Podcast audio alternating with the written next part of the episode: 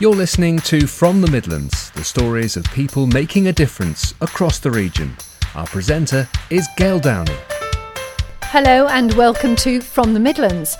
I'm joined by an American who studied politics in Washington, did a master's degree in computer science, and set up one of the leading internet search engine companies in the U K here in Nottingham. Susan Hallam from Hallam Internet. Hello and welcome. It's lovely to be here, Gail. Lovely to see you again.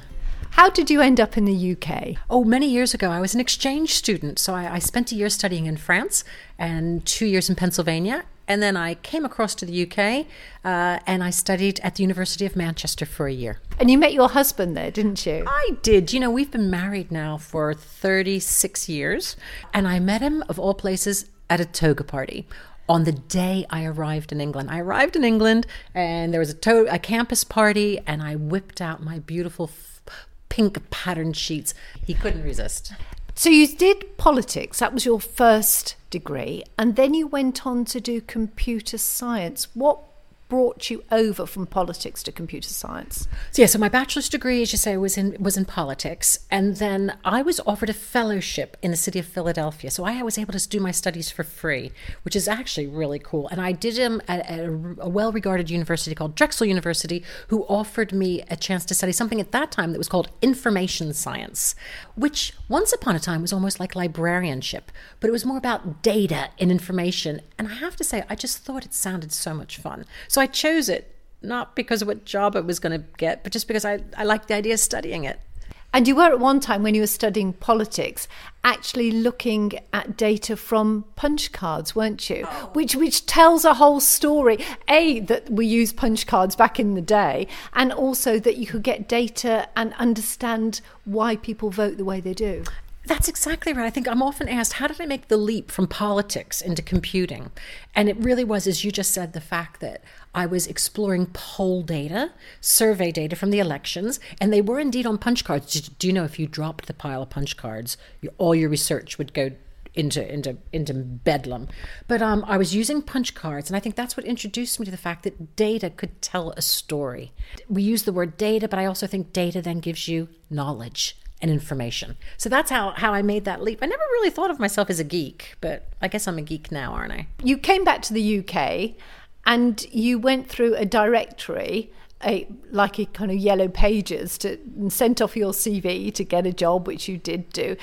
Tell me the story of getting your first job and your first car. Oh, I, so I, uh, my husband and I moved to the city of Nottingham, uh, and I had my beautiful master's degree framed and on the wall, and I needed a job. So I did look through the, the Kelly's directory, which is a really well-regarded directory, and there were companies in there. Nottingham, of course, is famous for companies that are now known as Experian, which at the time was Great Universal Stores.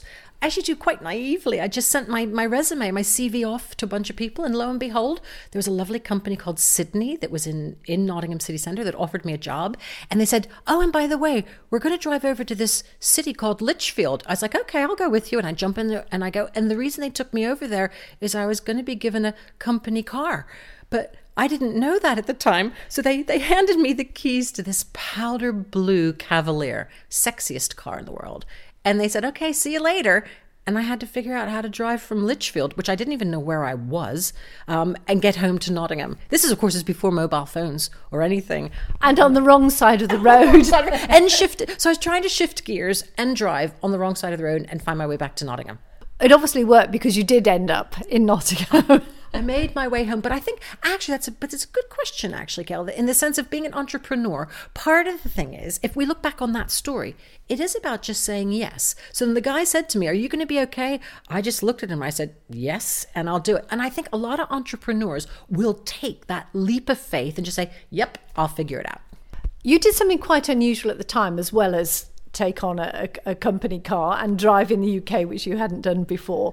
You moved around quite a lot. At that time, people tended to stay with one company for a while. What was it about you that made you job hop? When I got my first job, I found that I was falling into a pattern that I would stay there maybe for two years and then change and move on to another job. So I moved from Nottingham. I, I then got a job in London, and then I came back to Nottingham, and I bounced around. And I think that's quite typical now. But at that time, uh, it was considered maybe a bit flighty or disloyal. So I think it was a bit early in that sense. And I think many people realize now that by moving into new jobs, you get new experiences, you meet new people, you continue to grow and develop. I think businesses now are focusing on that you can grow and develop within the company, but at that time, I think I could accelerate it. You could grow and develop by changing jobs. So you stopped job hopping and decided to get a job in education at Nottingham Trent University, lecturing in computer science. What made you step into the education sector? On the one hand, it was an obvious choice for me. I come from a long line of teachers. My mom was a teacher. My dad was a teacher. So to go into teaching felt really comfortable. Uh, computing, of course, was my specialist area. But also at the time, I realized now in hindsight that we were getting ready to start a family. And I felt that education offered a safe harbor for women who were in education. I felt safe working there. Um, I think that's no longer the case now. Women with families work lots of different places. But at that time, the university really felt right for me. And you got your first taste of consultancy and running your own business through doing business consultancy at the university or for the university. In addition to doing my normal lecturing and teaching, I was supporting PhD students.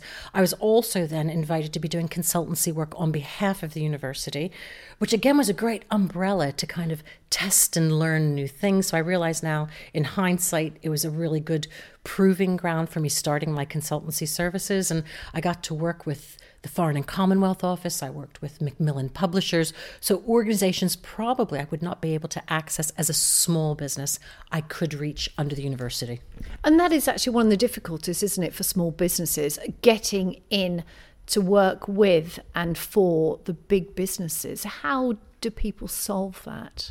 Well, as you say, I think um, having had that experience at the university was probably another key to success for starting my own small business. I was able to refer to that blue chip experience. So many entrepreneurs, I think, do have a history of having worked other places. So it's that history of where else have you worked that is going to form and contribute to the bedrock of what your business is going to become. And you left education to go and work for B T and then later on for Capital One, the bank. Again, why make that leap? So I stayed at the university, I think, for eight years. And then when I went to British Telecom, I have to say that was primarily because I realized that I could be earning more money working in the private sector than I could in the university sector. So British Telecom at that point was transforming from being a telephone company into an internet service provider. So I joined this really exciting new consultancy division, um, selling internet services, uh, which I didn't realize at the time was really difficult for B T because, of course, what they sold was minutes on the telephone. And I think it took them a little while to get to grips about this internet thing. And then you went to Capital One, you were headhunted. Uh, yeah, so at British Tele- uh, at B T, I was then approached by um, a recruitment agency, a headhunter that uh, invited me to Um, interview for a job at Capital One, and it was a brilliant job. Nottingham City Centre, global headquarters, leading the drive to providing inter- uh, credit card data on the internet. Really exciting. Go into the job, and I pretty quickly found in my heart of hearts it wasn't the job for me. And I think many times entrepreneurs do have an epiphany. There's a moment where you think, oh my gosh, this isn't going to be right for me. I don't want people telling me what to what to do. I want to be able to lead my own services. So um, I, it was a really, really good job, but I quit. I was in the fortunate position of um, having a, a lovely husband who was able to support me. So I know not everybody's in that fortunate position, but I did. I was going to be able to pay my mortgage, and I just packed it in at Capital One and decided, bish, bash, bosh, set my own business up. And when you got home that night and told your husband, what did he say? I think to say he was speechless would be an understatement. Um, I think he, that's not true. I think for many entrepreneurs, having a supportive partner is really important. It might be your husband, it might be your parents, it might be a girlfriend, but I think a good entrepreneur has to have a wingman who is sitting there as your cheerleader beside you all the time, just saying, good job, girl, you go get it. So my husband has always been very supportive. So you then decided to set up Hallam Internet on your own, and we met when you had your offices in King Street in Nottingham. Tell me about your first day, turning that key in the lock and going in. There's your own office, there's your own business. I did. Well, I think what's also interesting is that what many people don't realize for a lot of small businesses is I actually worked from home for ten years first. So I converted my children's playroom into my office. It was so groovy. So I worked from home, and it was only after the business started to get big enough and financially robust enough that I then decided to take a lease on the office. And I can't tell you how much I loved that office. It was absolutely beautiful. Nottingham's Market Square. It had views over the office. It was a stunningly beautiful building. I would go back there today, but I was so lucky. I was so proud of that office. Yeah.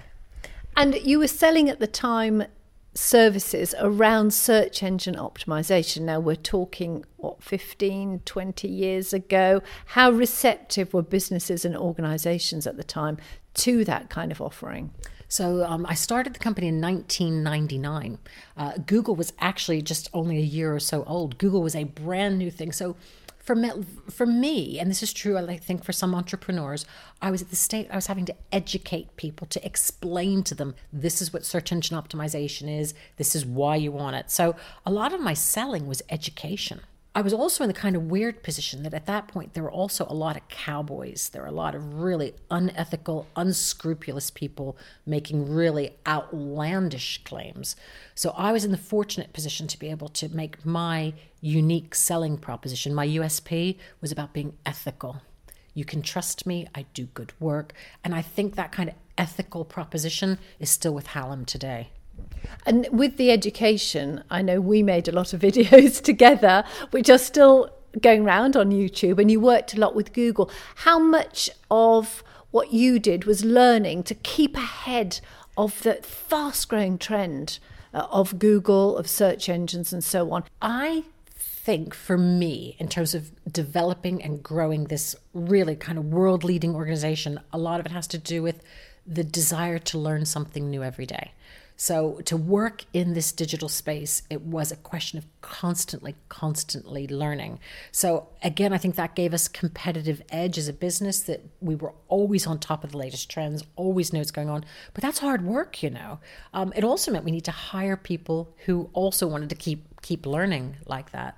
But I do remember meeting you, and I thought you were doing this work with video stuff, and video was quite new on the internet. And I think I just spotted the opportunity for you and me to collaborate. And I think for business owners to spot these kind of working collaborations was hugely successful. So some of the videos that you made for me all those years ago are still around and still being used. What a great investment. How did you then start to grow the company? Because you've sold it now, fifty people you employ. How did you even begin to do that? Because for a lot of business owners, it's quite tricky, isn't it, to think I'm going to employ somebody, or I'm going to employ somebody else, and somebody else, and somebody else. Yeah. So I think the first reason always that you grow is that you spot the opportunity that there's more work, or there's more clients, there's more opportunity. So that kind of happened, I don't know, two employees, five employees, seven employees. That kind of happens before you even know it, if that makes sense. And then lo and behold, as it grows, it went from seven to seventeen to twenty-seven. Um, And I think it's only really about that twenty-seven point that I really did sit down and think strategically, what do I now need to do? The word that we would use is scale. How do I now scale this business? And at that point, that's where I really started then getting advice from people like the Goldman Sachs ten thousand Small Businesses Program and the Vistage Program. But I got a lot of coaching from other business owners who helped guide me on how to then go to forty-seven employees and, and, and bigger and bigger. But scaling a business is quite a complex matter that it's worth getting help with. And you're actually now giving help to business owners to help them do what you have actually gone through. I, I, again, I think there's nothing better than saying that you walk the walk. So I think um, I have been through a lot of this. I've had a lot of skills and training. If I, I've experienced it. And I think I mentioned earlier that a lot of times running a business on your own can be quite lonely. So it is good to sit down and talk to somebody who has who has been through this process before. So what I'm doing right now is sharing the lessons I've learned and the experiences I've had with other small business owners. You were awarded an M B E for Enterprise and Innovation. you are an American. What was that like to go and get that from the Queen? I am American. However, I am also a British citizen. So I know it doesn't sound like it, but but I am I'm a dual national. I can't tell you what a great day it was to, to go to Buckingham Palace. My mom, who's now eighty-eight years old, very well, she came over to the palace with me. They do make you feel warm and special and wonderful. I have so many people to thank for that reward. And, I, and one thing I'm often asked by business owners is, does getting the recognition from the Queen's Honours List make any difference to your business? And I would have to say, yes, it does.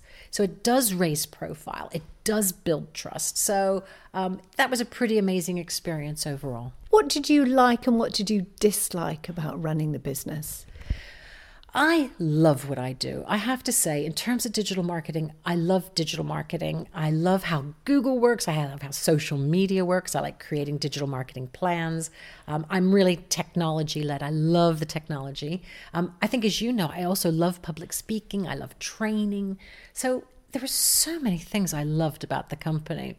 But then, like you say, there are also bits that you don't love so much as well. I, I do speak to some of my friends who are business owners, and probably one of the hardest challenges for entrepreneurs is managing people. So manage, managing people, it's a real art. So I think what I learned quite quickly is how valuable it was to hire people like particularly Jake Third, who joined my team, who has great strengths in managing people. And for me to hand that responsibility to him, for me, was a huge relief, huge relief that I could trust him to do an exceptional job managing our people. What prompted the decision to sell the business? So I'm still a minority shareholder in the company. And I think when you start to get advice, as the business grew and grew, I mentioned the word scaling. One of the things they then talk about is called an exit strategy. What are you going to do to leave the company? And I think I knew that either the business would die with me because my name is, you know, my name's above the door. My name's Susan Hallam. The company's called Hallam. And I risked, if I wasn't there anymore, that the company would disappear. Or I had to find a way to grow the business that I essentially put myself out of a job.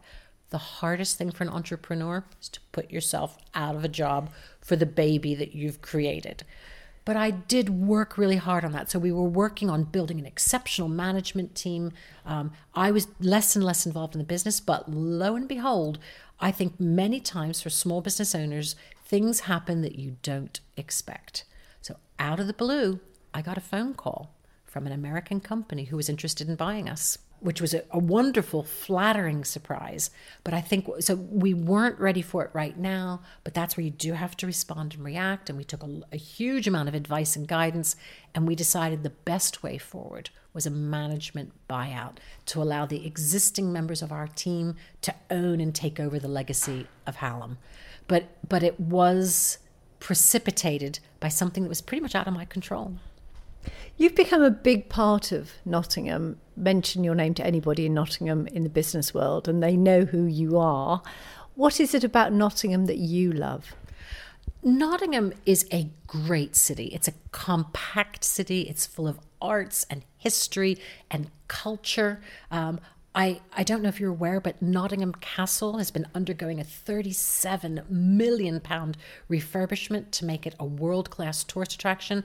I'm um, a trustee of Nottingham Castle. I'm also the chair of Nottingham's Creative Quarter, which is, Nottingham is full of creative businesses. So I love Nottingham because it is a rebellious, curious city. It's a city with attitude. It does have great attitude. Um, and I love living in the city centre. It seems entrepreneurs need attitude. So what next for Susan Hallam? I have really enjoyed the moment of selling the company. And we've taken a few months to, to during this pandemic to reconsider and think about things. Um, and what I'm doing now is, is having moved into this kind of sounding board, helpful coach type role, is really starting to take off. And I love it that I'm getting approached by businesses that would like support, that they can talk to me confidentially. Um, I'm acting also as a non-executive director, a N E D, to, to, to help businesses to grow and thrive. So I like the fact I'm still doing my digital marketing, and I also like I'm sharing my business experience. Okay, Susan Hallam, thank you very much. Thanks, Gail. You've been listening to From the Midlands, a Whirlwind production. If you've enjoyed listening and would like to sponsor this series of podcasts, details are available on our website at from the midlands dot co dot U K.